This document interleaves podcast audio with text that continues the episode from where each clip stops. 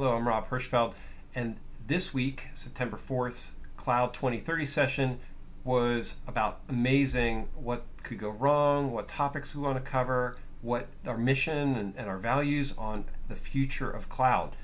Stay tuned, the whole conversation is amazing. If you want to join in more, come to the 2030.cloud, sign up, and participate in our bi weekly events. See you there. Part of the meta for this meeting is actually to discuss formats and agenda and things like that. So, um, I was I had I had thought through that an icebreaker question or a um, idea or something to discuss as a as a hallway topic would be uh, an interesting way to start these meetings, right? Because I, I do like the you know unplanned agenda piece as the as the starting. Give us all some some reconnection time. Is that and and so I had a potential topic for people uh, to vote on um, or talk about as an icebreaker. Um, and then what would and people can see if they like it and then decide if we want to keep doing it. And if somebody wants to help come up with icebreakers in advance, that would be cool too. Uh, for this one, is that all right for everybody? That's fabulous. What's our icebreaker? The so in this case, it's a it's a poll prediction type of thing. How many people saw the video of the person singing Amazon's 200 services thing in two minutes? That thing's making the rounds. No. It's pretty awesome. No, you haven't. no. It's both awesome and horrifying because he, he like speed talks 200 services and then actually says and a whole bunch more that I didn't mention at the end. Um, what would, you know, you know what that is a reference to. It's a. Be, what would be really impressive is if they did that for uh, for Microsoft and Google as well as Amazon. It would be. I'm sure they're coming. Um, it's a reference to what, Rich? Um, in the early '60s, there was a, a kind of a comedian pianist called Tom Lehrer. He was a physicist from Los Alamos who got famous writing these very, very satirical uh, songs. Tom Lehrer um, songs were, were pretty, pretty well circulated. Um, uh, Welcome to another edition of the Late. Oops. I don't know what that was any case um, that was me trying to share cloud 2030 with a friend and i accidentally started a podcast. Okay. In any case um, it, if you look him up on uh, on the web you'll you'll find some of his stuff and it's some of it's very very funny. That same type of like long exactly. Like, it's like this rapid fire you know a piano accompaniment and uh, it's it's quite quite satirical. Good, very very cynical sense of humor. A little bit of a dark sense of humor. I like it. I should. I uh, let me see if I can find the link to the. It's a Twitter thread. I'll put it in the um, chat for for this. Oh, I'm not miring the chat, but so that that gave me an idea for the the icebreaker question, which is how many services do you think Amazon's going to have in 10 years? Right? They've gone up, you know, they're not, Paul can probably give us a better number of what, what the actual growth curve looks like. But uh, I would be interested in around and going around the table and having people, you know, give an idea on, you know, do you think it's, it's, you know, 200, 2000, 20,000, 10, 0? What's the. I don't think that's the right question. Yeah, I'll the right question is should they have 2000 services? yeah, that's sort answer of, it however er, answer it however you want. I want it as, as a my, my answer my answer is I am legion. yeah, I was going to answer it sort of the same way um, uh, Lawrence did, but to say that if 500 um, services are necessary in order to support what they think the demand from the customer is, then um, it's obviously uh, uh, it's or to me it means it's obvious that what they've done is they've created the equivalent of a platform that you have to piece together every time you want to use it. And so to me that doesn't make sense. Uh, if if there are 500 equivalent services, then they should find a way to turn that into 50 and turn the other 450 services into five captured options for people to select from or something roughly equivalent because that's that's just ridiculous to to uh, assume you have to know the encyclopedia of AWS before you know whether you're using the services that suit you best.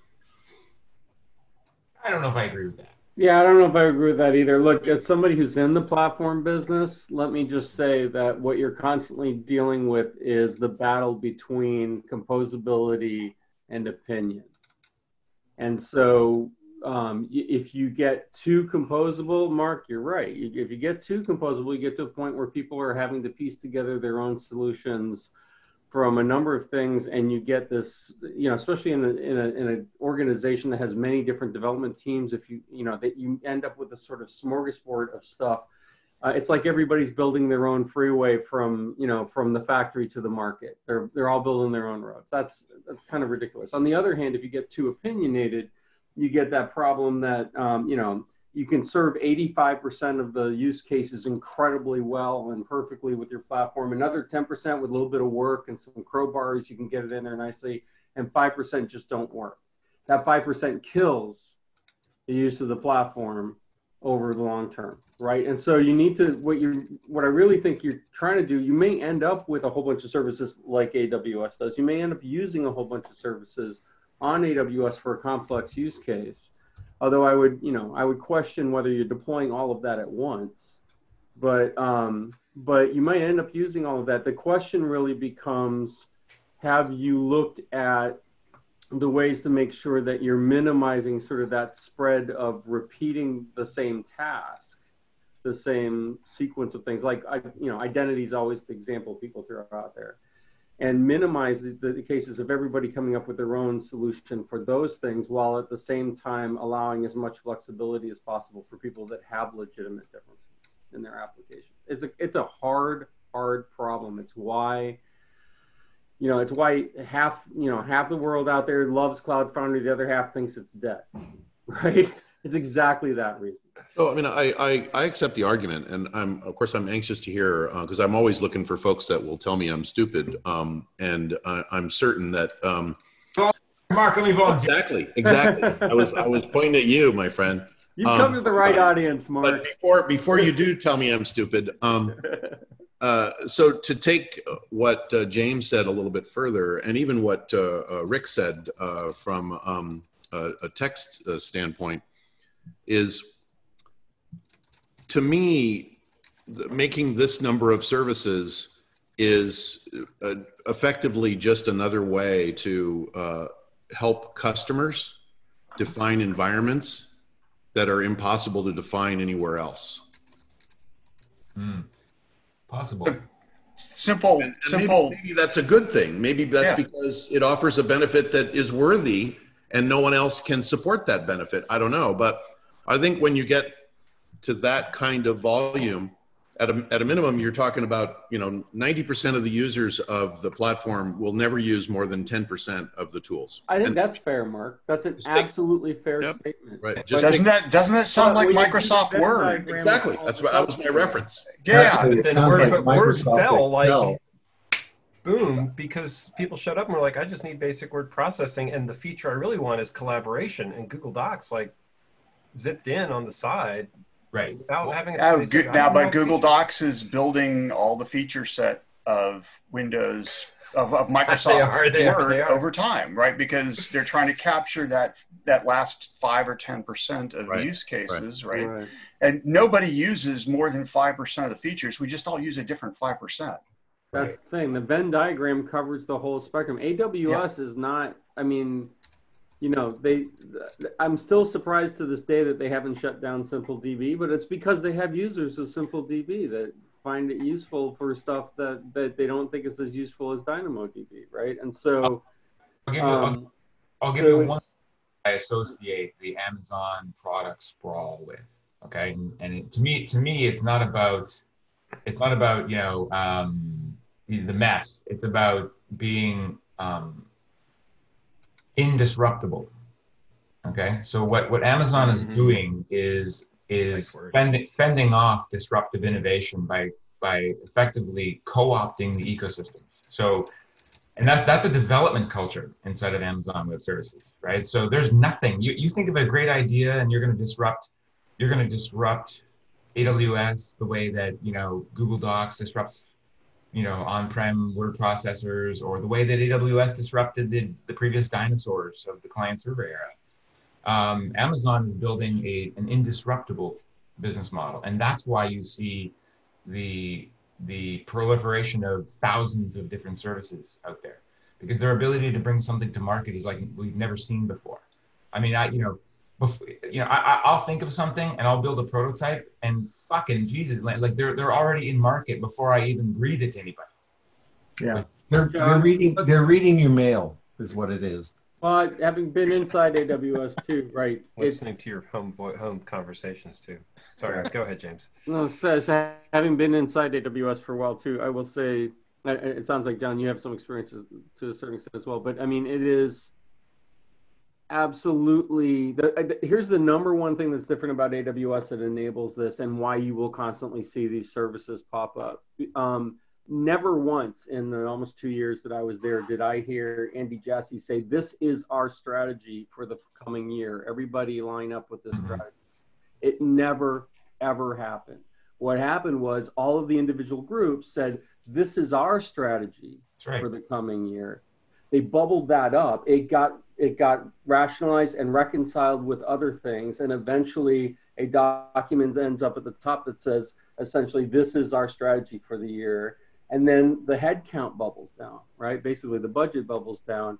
Never an edict to say thou shalt. Now you may not get the money you want to do to do what you want to do which is you know an equivalent in a sense. But i would so they are constantly exploring these are the new opportunities. And you all know about the, you know, the, the six pager, five pager, six pager document thing, the, the write the press release first, where anybody in the company, literally anybody can say, here's a product idea I have, and I did the research, and here's why I think there's a business model that works for it. That's that's what makes them so goddamn hard to disrupt. Exactly. So, that's and and to so my last point on this, and then I'll shut that's up. That's a topic.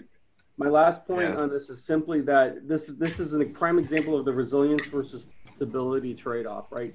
Amazon is building to be resilient. They don't care about stability. They care about resilience more than anything, and um, and that's to to John's point. That's why they're so hard to disrupt because they don't they don't care if they look unstable. Resilience, it's market resilience as well as technological. Yep. Agreed, but that's not going to stop me from trying, and that's why I get out of bed every day. Yeah, sure. Yeah. But that's wait, wait, wait. So so I'm I am I'm gonna keep us on, on track a little bit. I am super delighted by the by the conversation. Just as a quick like to wrap it up, um, and not everybody has their camera on, but if you do, can people do a? I think there's more thumbs up. That I think it's going to stabilize thumbs you know, flat, or uh, I I think it's going down, and just just so we can do a quick visual like, yep, nope, or what, what more. Are we, what are, Rob, what are we, what's so going do you think do you think that that Amazon is going to Mark is going up in number of services? Do you think they're plateauing in number of services, or do you think they're going to start right reconciling it down in number of services? Just thumbs up, pointer. Interesting, John. Wait, which one are we picking? Which uh, up for up. Amazon more services, oh. flat or down. I right. All right. Thank you. Uh, fascinating to. Uh, Rob, could I, for, for future discussion, sure. I think it's still open for discussion whether or not um, having more services is going to enable, uh, create a uh, enable uh, AWS to be able to move forward quickly with new technologies or to have will limit innovation like it did at Microsoft and other companies. Hmm. Um, people were talking about hmm. how AWS is different. I'm not really sure if that's going to be the case long term. Um, that might be wishful thinking. And so, what, what we're actually, this is not intentionally, but is a seed for the topic for next week, which is the, the topic for next week is what, what are the things that could break or disrupt the incumbents that we have today? So, what's, it's the disaster planning scenario Um, and none of these are one one hour topics. Right. We're all going to. So we're the the goal for any one of these topics is to leave us with two or three new topics, and ideally somebody to carry them forward. Today we we had a meta conversation two weeks ago.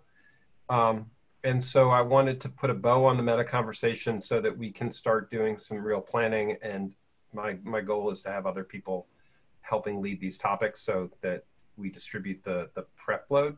Um, I, I, I don't think there's a lot of prep load, but I, I know we all benefit from a somebody coming through and, and, and thinking through what the agenda is and what some of the topics are, and then ideally seeding some um, ideas on social media for us to sort of prime the pump with and get get talking. Um, let me give you the better piece. I just want to say that James looks great as Luke Skywalker from the last Star Wars movie. no, that's what I'm trying to keep up because in in uh, college, I was literally like people would walk up to me in parties and be like, "Oh my God, Luke Skywalker!" Like, no, no. So now I'm like, okay, I'm reaching that age where where the movie's telling me what what I need to do again. Dude, you just need to put on a long hoodie and you're you're in. Man. You're it. mind tricks do not work. But I gotta look. I gotta look, look look a little bit less satisfied with life, right? Like. That's right. Disappointed in all your in all yeah. your uh, Jedi good, trainees. Get a good furrow going. well, here, this background is for you, James. there you go. oh yeah, we can all switch the space. Hold on, guys. Yeah, I do. There you go. Ah, that's not space. We'll all, we'll all switch the space themes for you. Oh, so, you're gonna love mine. Did I did I hear it correct? We're gonna have a we, let's we should have a topic on the disruptability of the incumbents. Uh, that's actually the next next week's topic is about uh, sort of the disaster planning, what could go wrong, and I think the right place to start is disrupt disruptability and res resourcefulness of incumbents. So I think I think those are good good topics from that perspective. And hold on, I have to make this. And this. we're using the word disruptability in the sense of in the in the in the you know, in the classical sense of disruption, right? Or are we talking about like physical going offline disruption? Yeah, are you talking about market disruption or you're talking about operational disruption, Rob? I think both are really interesting. Um, to me, the question for 2030 as a whole is market disruption. Mm-hmm. The topic for for next week to, was more physical or governmental disruption. I think like outside, probably, so outside disruption. Yeah, I think you could probably put those two together, um, but not necessarily with market disruption. Agreed. I mean, you could you could you could claim security threat or government disruption or um, or global weather disruption or something. Social like collapse disruption. Right. Right. I mean, if we're if we're going to talk about okay, there's so there's classical market disruption, which I think is a very relevant topic and, and a very big topic for cloud. Mm-hmm. But the other disruption that I think is also relevant for Cloud 2030 is more of the, the, which is becoming an increasingly hot topic, and that is the breakup of the incumbent monopolies. So I think of like that from from that kind of disruption. So yeah. the separation and segregation of, of these monoliths that we've allowed to form around us, even though. So would you would you would you think, John, that that would be included in in uh, market disruption or in government interference or disruption? It's non-market disruption. Market disruption to me is, you know, somebody comes, a plucky startup comes along and, and, and solves a market that the incumbents can't touch because they're too busy, you know, uh, making money, big money from big customers, and you right. know, you know, in the classic uh, Clayton Christensen sense of disruption. Yep. Um, but disruption is, you know, you know, calamitous slash, you know, you can use the word government and calamitous almost interchangeably. Um, so whether it's regulatory disruption or you know catastrophic disruption, I think that's all part of one stream of consciousness. So we we y'all, can measure. this is the this is either going to be the teaser reel for the for the next meeting, or I'm just going to give up and we're going to have the discussion. so we, we we can actually watch watch where the clouds are investing in new infrastructure based on political environment. Um, Hong Kong, uh, London, rest of Europe, um, South Africa. So we we see new regions lighting up and uh, old regions languishing, not getting any new equipment. So they're, you know, the, the cloud giants are already responding to political environment. Um, they're big enough that, you know, I, I, those of us who were watching the news last week that I think uh, Facebook and Google share a fiber that was supposed to come on shore in Hong Kong. They're not doing that anymore.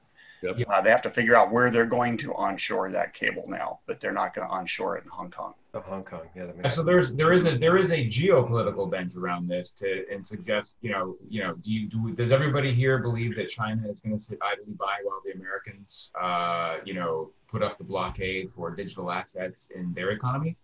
Because I don't know what happens, quite frankly, to Amazon, Google, Microsoft, Apple if China says ah yeah sorry um, you know what you can you can work in our market however you need to sell 51% of your company to Alibaba.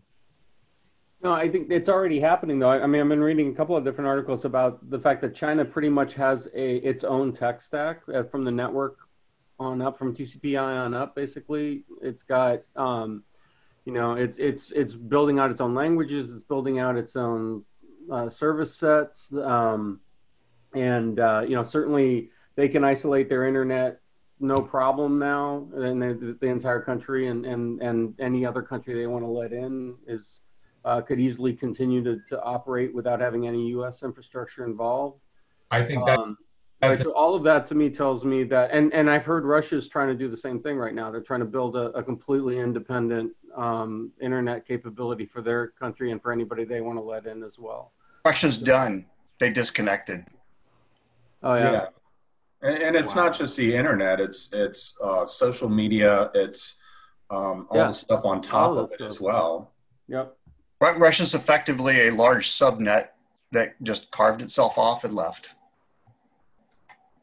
Right. Yeah, but but China, I mean, wow. China literally, we talk about all these open source projects and how important they are here in North America. I mean, I literally sit here and think like, oh, I'm working on the core of what the internet's all about. And then, you know, I've been reading these articles that say, no, it's bullshit. I mean, China, they're not using very much of any of the stuff that I'm working on, right? Um, they're, they're they've got their own. I, you, they're not depends, using the. Depends I, on the. That depends on the layer, James. Really. Yeah. Um, no, it does. It's it's more the lower you get towards TCP, the more they share stuff. But the higher you go up, the more it differentiates. That's true. That's true. But there are some there's some key aspects there that I think really need to be addressed. The other thing that's potentially backfiring on them is their access to kind of key Western sources of um, technology and intellect, uh, intellectual property. The, the whole issue with Huawei getting access to the right kinds of, uh, of silicon, um, the way China right now is having a real hard problem with all of the ARM architectures.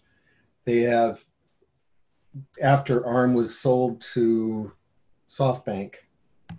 Um, SoftBank tried to make has tried to make real inroads into China, actually creating a a quote Chinese uh, operation where it's 51% owned by by China, but it was stage managed by um, and it's turned into a complete mess and they are objecting the people who have to make use of arm technologies are now you know in complete uproar in china. So it's not altogether working you know to isolate themselves at the various levels. To your point the higher up you go the tougher it is to break in if you're from the outside. Yeah. Yeah i'm just saying you know we we have this assumption that we that we know and we are in the, the heart and the soul of how the future of 2030 is going to happen. It's not a single Chinese technologist on this call. There's not a single Russian technologist, as far as I know. Please raise your hand if I'm wrong yeah. on this call. And the fact of the matter is, is that uh, that's where I think the hole is. That's where I think the gap is. is I think we don't know the outside influence that's actually going to come from two other countries that are I mean, Russia less so than China, but two other countries that are very much trying to build their own um, silicon story that with technologies that they control. The other question to ask is how much of a change in the next 10 years will there be to focus on OT as opposed to IT? And then what does that mean to the, the respective mm-hmm. roles of mm-hmm. China, Russia, or any other kind of regulated boundary around operational technologies as opposed to IT? Actually, all of the IoT, all of the, um, a lot of the what is called edge today. Smart cities, smart cars, smart freeways, all uh, smart airlines. I mean, that's exactly. you know, all or airways. Yeah, agree. I agree with that. And what I think that actually starts to get back to Rob's initial question is, you know, about disruption, and we were talking about market disruption or technical disruption. It starts to say that one of the design principles for building next generation systems, services, is going to be focused on disruptability and building in the whole notion of just the way Netflix started to build its systems on the basis of there will be failure. The thing that you now have to deal with is there will be disruption it's like building a 3PL or 4PL logistics system. You start by watching, you know, the itinerary and then figuring something is going to go wrong. I've got to continue to think about and anticipate there will be a delay here, there will be a, uh, a, a missed connection there. That will be among the most important design principles in the next round of, of applications, especially with meshed networks and meshed applications, distributed applications. When did that not become a design principle? Uh, because for no, me, that, that was the, one of the original principles uh, of the internet before we started building all these clouds.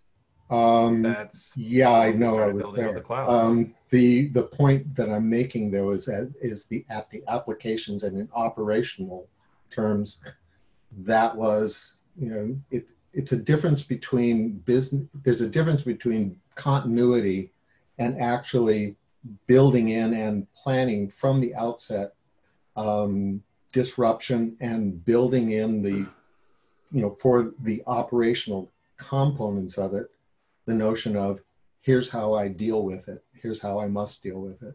And we're talking about its influence on the physical world, on the world outside of the networks. You're absolutely right. When you know we were putting together ARPANET, uh, it was all about uh, I want to be immune to various kinds of disruption. Now we're talking about the applications of these of these systems of, and software to our our real lives, our physical lives. So well, it does seem like that type of disruption is very different than disruptability that we were talking about before with like the business models of Amazon and yeah. big tech. It's it's almost like that's a separate thread. You know, thinking about how in the early 90s there were literally hundreds of internet service providers that were contending with things like you're talking about, Rich. Um, and yet we saw this massive consolidation uh, that was really driven by the business model and by the market as opposed to the physical disruption. And, and what I'm and, saying and is that the business model, regulatory, yeah. The business model and regulatory issues, statutory issues, um, are going to are going to emphasize that resilience is almost design is defined by starting out a starting place in a design kind of a design a design. Yeah, I think I, I, think we're going to see that. We're we're definitely going to see that. If you think about, um, uh, you know, in, in the age of COVID, we had this issue come up around uh, supply chain fragility in terms of of availability of supplies, with China being the world's largest producer of, of masks, for example. Uh, analogously, you could look at Amazon as creating supply chain uh, fragility in a digital space, in the cloud space. Right. And um, I, I, think that's something that ultimately is going to play into uh, Cloud 2030 from a regulatory perspective as well. Yeah, completely. I would, I would completely agree. And one of the the anti patterns is going to be the enforced breakup and market disruptions in some of the physical and the and the uh, techno- technological systems that are going that's going to actually incorporate more fragility and more um, aspects of kind of susceptibility to disruption. And that's a that that whole balancing act is not an easy one to deal with. And generally one that regulators and lawmakers don't take into account. They don't know how to. Is is the death of net neutrality i mean back to the us different you know most internet is government controlled in other countries if i'm correct right? In european it's it's really a telephone service telephone or, or utilities managed by the government. And i think that's the pattern in most places besides the us if we take down net neutrality and big companies start actually prioritizing traffic or blocking traffic to competitors um, could we see a backlash that would then reopen things up? Would that, you know, what trigger, what triggers a, a change from that perspective? What kind of backlash are you thinking of? Or we're already starting to see some of that with uh, people complaining about Amazon Basic uh, disrupting the businesses of their supplier ecosystem in the e-commerce space. Uh, with smart speakers, that's another great example of how Amazon and and Google and the other big players were able to co-opt uh, technology of their ecosystem partners. Uh, and and who was that you, Rob, that shared that article about um, uh, uh creating yeah. channel conflict with the VMware? Uh, Mark uh, reseller. Mark, Mark, I think it was Mark or Mike Manny originally, but yeah, yeah. Mike Manny came from Mike. Uh, I'm going to volunteer for maybe in a month from now to lead a discussion on stuff about public policy issues. Uh, people probably don't know this, but 20 years ago, I ran a company called the Internet Public Policy Network, connecting to the leading experts in the world on e commerce, telecom regulation, privacy policy issues. And so basically, um, I'm very, and I have a lot of background in this topic. So, um, what maybe we could do is after we start talking about these other types of market disruption, we maybe come back to this and get and go into a lot more detail. Um, because otherwise, maybe we'll just uh, get, keep on talking for forever. So, yeah, tell, tell Rob, just, I just would ask message, me, I would message me for something.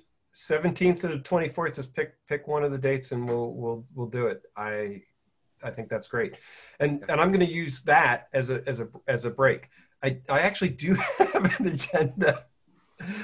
Um, but I'm happy to do this conversation is very similar to what, or the start of what I was planning to do next week. Um, I don't mind doing, a, you know, keep going and doing a couple other sessions.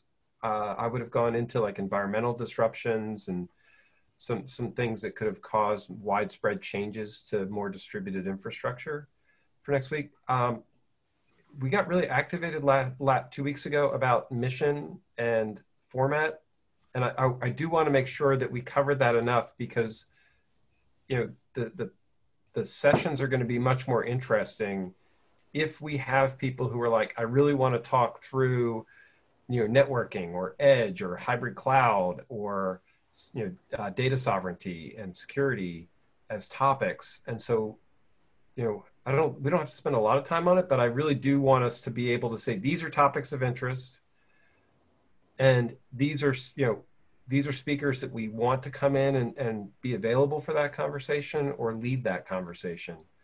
Um, because i right I, my network y'all are y'all are in my network obviously. We need to get you know broader. And i think uh, rich i think it was your point someone's point you know we need not just us people, right? The goal is to expand expand the horizon. I'm trying to do this in a time zone friendly way for Europe, um, at least. Uh, usually, actually, China, this is good for China too. China and Asia.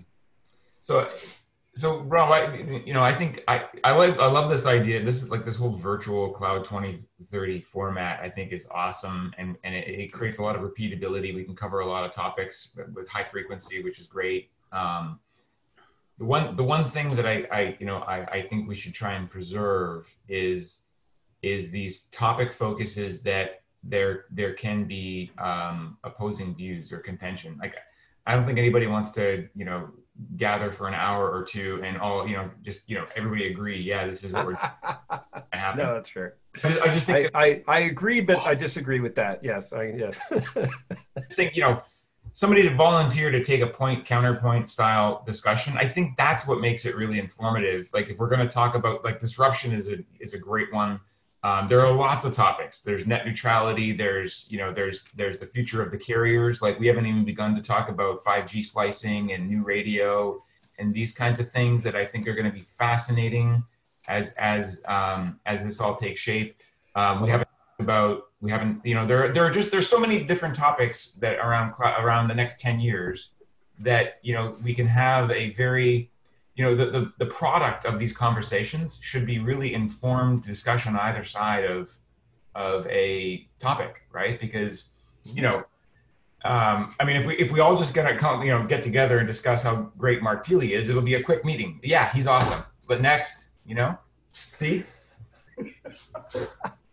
so um, so to but to me part of doing that is we're going to have you know people you know the people y'all came because you're interested in the discussion and yeah. the discussion more generally for some of these things like what we do at the devops things on tuesday right you know we bring we try to bring in somebody who has really deep knowledge on a topic mm-hmm. um, and then we and go super deep with them so we need to have enough of a schedule and prep that you can sort of lay out lay out those foundations so that you know to come. You know it's it's it's a we're, we're there's a lot of meetings frankly. Yeah. they're fun. I look forward to them but yeah, you could have at least to you know have, which ones you're gonna which ones you can skip. For sure. There's lots lots of tracks lots of like different topic tracks that can go deep on various things right? But right. Decon- deconstructed conference is the way i usually think about it. I think that's a great idea. So so what I would ask is, you know, not take. I'd, I'd, rather not take a lot of time on meta. It's just me, but I, we do need to talk about the meta. So, there, there, in this doc, we have tracks and questions, and I think what I'm what I'm trying to do is line those up with tracks in the um, Mighty Networks piece, so that we can collect topics and have you know sort of pull materials into the tracks when we have those conversations. I really like Mighty Networks better than the other stuff because it, it it actually does a good job of collecting. Like if I tweet something, it's gone inside of a three-hour window. But we can we can actually collect a, a thread better in this. That's what I'm thinking. Um, yeah, it is like an unconference format, um, just spread out. So I, I and actually I would love to have people look at that list. We can read through it really quickly in a minute, um, and and add to it. Um, please do not add if we're going to add a track, we should discuss if we want to add a track. Too many, you know, once we get over seven or eight tracks, it's people's heads are going to we're going to lose lose things. So I'm okay to collapse tracks into smaller units. Um, and then the other the other meta things to do is to think through. Um, I think everybody's okay with the agenda style. Um, y'all responded amazingly to the polling and the that break, icebreaker type question, and so I would I'd love to keep keep going with that. Um, I, I took a shot. This was based on Tim and I talked for an hour um, about some of these things, and he kept coming back to uh, having a vision of what what we think is happening. And so I took a shot at sort of summarizing our conversation into five key points about what what we think the 2030 cloud is going to look like, or what we not what it's going to look like, what we what we hope it will become. Um, and so I, I I tried to document that. That is me sort of boiling up themes I've heard uh, us talk about. Um, they feel, to be very frank about it, they feel very. Um, uh, they're not. They're not particularly technical. from that perspective. They are they are about society. They're society level type of of things, um, which I think is right for us. And so, you know, part of part of my concern on this is that you know we're doing this because we want to accomplish something. It, let me read them and uh, then I'll shut up and let people give me feedback and discuss. Um, so what I identified were five things uh, that that we're looking for 2030 to be innovative. And by that, I don't just mean cool gadgets that make rich, you know, rich billionaires richer billionaires, but actually things that solve problems for people, like improve society as a whole, like breakthroughs in solar power or something like that, um, energy in general. Um, democratic, and I mean democratic in the user sense that it's the people, the users making the decisions, not the not a select group of uh, star chamber technologists making decisions. Uh, open, and open is not open source, but transparent and accountable. So you know, like we're having a lot of challenges with AI that happens in a vacuum. Um, AI and openness are, are, I think, current topics, but I think this is going to be an ongoing thing for 2030. Equitable, so that we don't create uh, technology ghettos where people don't have any access to technology and it's it's a problem. Um, ubiquitous would be another word to describe it. Um, I think technology can be ubiquitous without being equitable, so I'm happy to have that conversation. Um, and shared.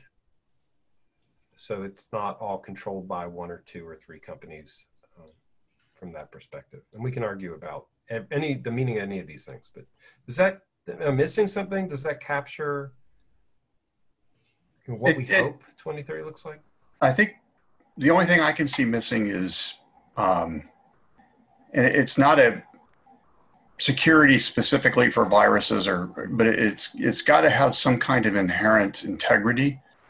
Maybe a better word. Um, it can't can't be intentionally disrupted, either the discussion or the infrastructure, right?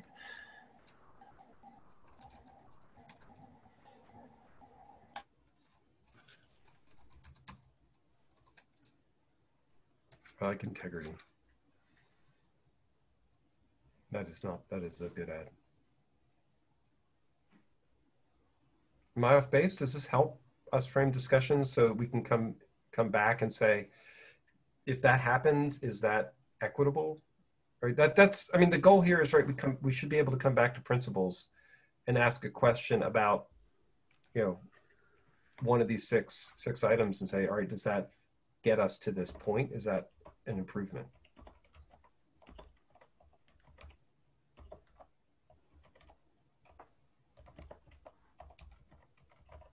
Might be a little bit orthogonal, um, Rich, but I mean, I, I think it makes sense. Uh, I guess the uh, only question I would uh, offer, um, and, and why I think it might be orthogonal, uh, maybe unimportant, is um,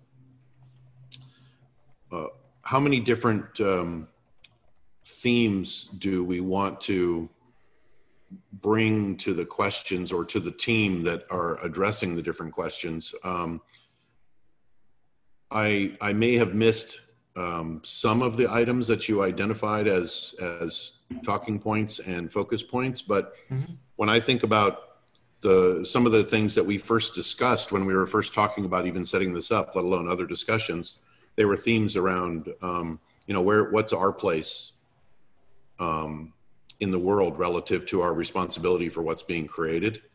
Um, what's uh, our responsibility to um, the next wave of uh, potential employees or the, the wave of employees that is trying to make do at advanced age like yours truly um, or you know impact on uh, climate change or assumptions of how we should focus um, our energies in those areas as a larger community uh, and, and, I realize that any one of those things is a huge conference all by itself so i'm just throwing it out there and seeing whether or not those and others make sense. And you know, I uh, and I, I, think we've even talked about this. Some of you maybe even uh, have, have, talked about this with me in the past. I wrote a paper on democratization of IT through cloud, and I believed it at the time, right? But when you, uh, and, I, and I'm, I'm jumping a little bit, but not too far, when you hear about um, kids who can't actually get an equivalent education, people who can't actually effectively compete because they're forced to work or school from home because they don't have the tools still today to make that access equitable and and at least on par with what is considered acceptable by those of us with you know 100 megabit plus access and the latest computers et cetera is that we we certainly made um, computing more democratized but we continue to to develop stratification that um, uh, still leaves an enormous part of the population behind, unfortunately. So again, all very big topics, and maybe nobody else cares, but those are some of the things that uh, at some point I would love to incorporate into uh, a discussion with uh, so many illustrious uh, intellects. And alliterative. Alliterative. Good points. Very good points. I think what you just described is a lot of what's gonna what those are potential disruption or what do you call it, levers for disruption. I think we're not even considering a lot of the things we take for granted today. Assuming right. a lot of things are going to be changing. It, just yeah. just in general, is it is our current environment scalable? Is it stable enough to continue forward for ten more years without having it without being disrupted? Is you know the probability is not there. So it's really interesting to be a part of this group and hear all the different ideas and different perspectives. It's very nice So appreciate Rob the invite. This is this is awesome. Glad you good stuff. Yep. Yep. Thank you. Good. So so I want to we'll keep refining this, and I think this is part of when we you know I want to Gina's Gina's stepped forward to talk about lead on the programmed inequity, and so we can go back to this as part of programmed inequity, um, and use that as a starting point for this. So we will we'll we'll start schedule. I'll work with her and schedule some uh, programmed inequity topic conversation so we can go go into that. Rob, just a quick, uh, just a response to your last bullet, the, uh, the notion of shared, but the explanation being non-monopolistic. um, we should do um, better. Yeah. That needs to be, that needs to be, that needs to be uh, renovated somehow. Um, I what think, think what you're going at there is the notion of either ownership, control, or um, kind of the um, kind of cloud. Well, it's the economies and the and the businesses of of what we're dealing with, and that goes in in layers. Um, I think that's that's interesting. All of these are good. What about adding to this.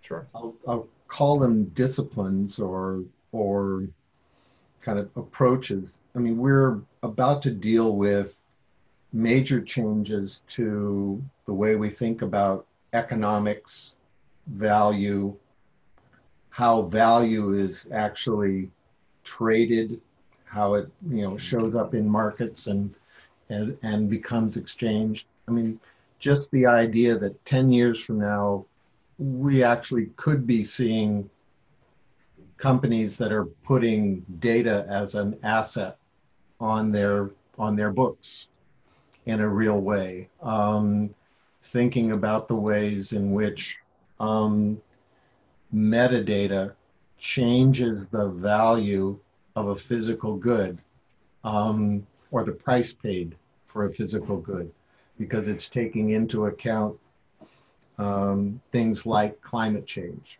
If I buy a if I buy a barrel of oil that is responsibly extracted, am I willing to pay more money for that than a barrel of the same barrel of oil in terms of chemistry that has actually been improperly or or lazily extracted? And I've got you know more than more methane release than I, I ever wanted from from an LNG or things like this. So mm-hmm. there's a there's a kind of a sense that our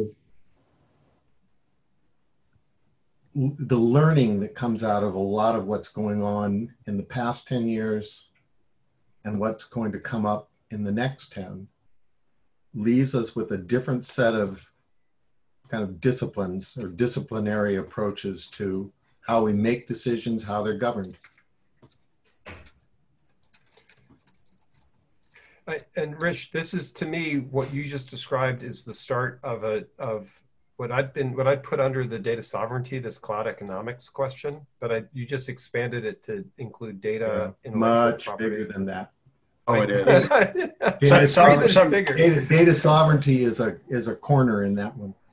In, in some respects, this is a reworking of GDP as well. So what's, yeah, what's the that. track? What's the is the top level track just economics? Where do I put security? Well, it no, might it might the, end. The, the top level track is data monetization. Um, it's Oh, not just monetization. Monetization is is also a factor there, but it's you know you can talk about data and information economics as opposed to the economics of data and the economics of information. Um, these are these are these are two different things, and I, I wish I had a good I Rich. wish I had a good title for you, but Rich, what is the, Rich? Well, we- we'll work on we'll work on the title as we go. But Rich, can you you, Yeah. know, you want to pick a, a Thursday morning and and tee up the topic for us? yeah. Okay. Yeah, real quick. What what is the the uh, the economics of information? What does that mean? Um, well, let me distinguish two things the economics of information and information economics. The economics of information might be the way in which the market is responding, how, how data markets, how information markets, how it's bought, sold, how it's valued, so forth, as it actually shows up in markets, in marketplaces.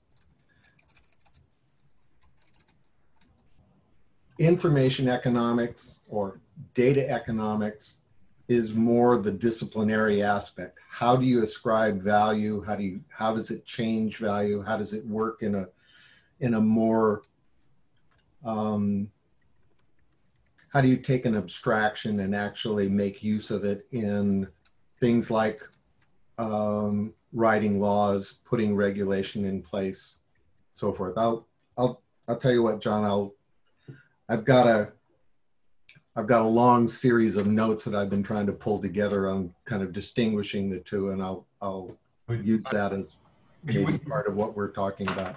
If you're okay with sharing, Rich, I would. I am dying to read this.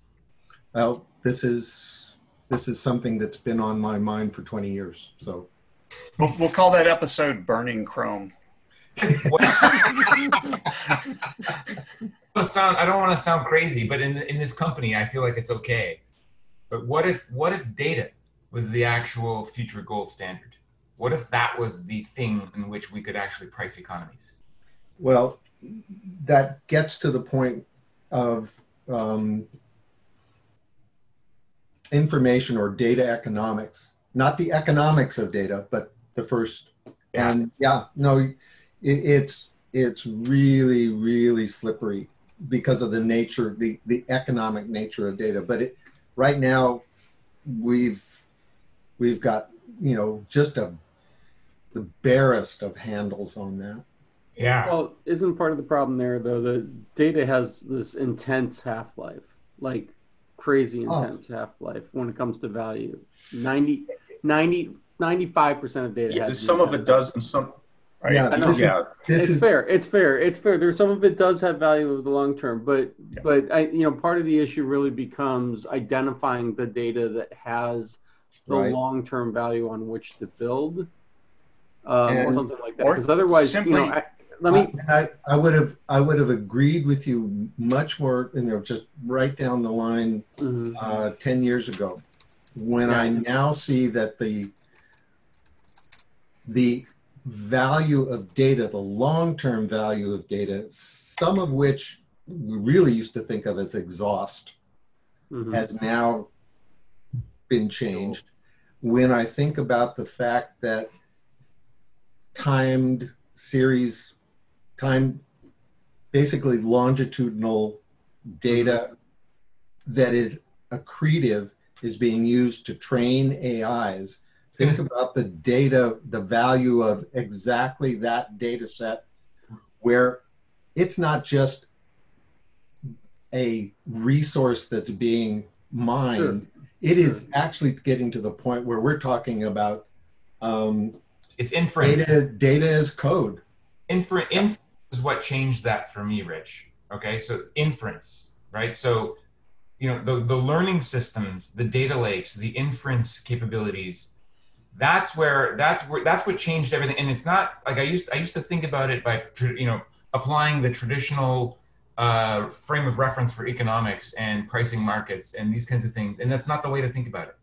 Yeah, I, I think we're side of that completely. What we've yeah. what in some sense we've created here is um, a place where the the nature of the value of data, very much the way James has just laid it out, and it still applies to the great bulk of data. Well, I'm definitely going to want to jo- join the conference call next week because this is a great topic and uh, we could certainly spend an hour on it. More than that. I'm not going to do this. I'm not going to do this next week because you've already got a topic going, right? Right. I just posted a link for the alternative data council. Uh, yeah, and Paul, that alternative data, those cloud providers are one of the major providers of alternative data to the rest of the industry, and that's a real privacy concern for the that's another topic. We can talk all about that. That's my business is monetizing. We're we're, we're going to have some good conversations. Everybody, yep. thank you. We got topics for the next three months, and we we are set. I'm going to be tapping on people for for speaker roles. It helps me if you just come forward and remind me, but otherwise I'll I'll hunt you down. Otherwise. Yeah, um, Rob, I want to talk to you about the one you just tagged me to because I don't think it's the right one for me, but I think I have a much better one, and and we can talk. Then move your name. That would okay. be great. I, just, I'll add it. just delete it, and move it. Tell me what you want to do. I'm not. I'm. I'm cool. trying to share the load, right. but I'm not trying to impose. Where are you keeping that list, Rob? It's in the document in the link. I'll post it. It's it's actually in the the the chat thread for Cloud 2030. Yeah. Is it in the um, mission, uh, the mission and topics? So if, if you go to chat. Yeah, I, am there. Okay. Um, yeah, mission and topics. Sorry, that's the title okay. of the document. I see it. All right. Down it. at the bottom.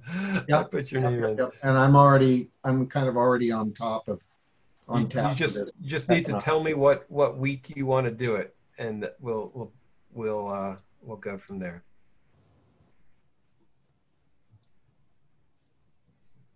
And yeah, tweak for edit however however it makes sense.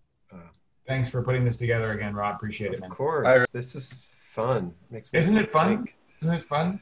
I, it's what I missed about it's it's everything I missed about conferences with none of the stuff I don't like about conferences. So including the travel, including the conference itself. oh, I never went to any sessions anyway. Thank you, Rob. All right, everybody. It's good. Bye. Guys.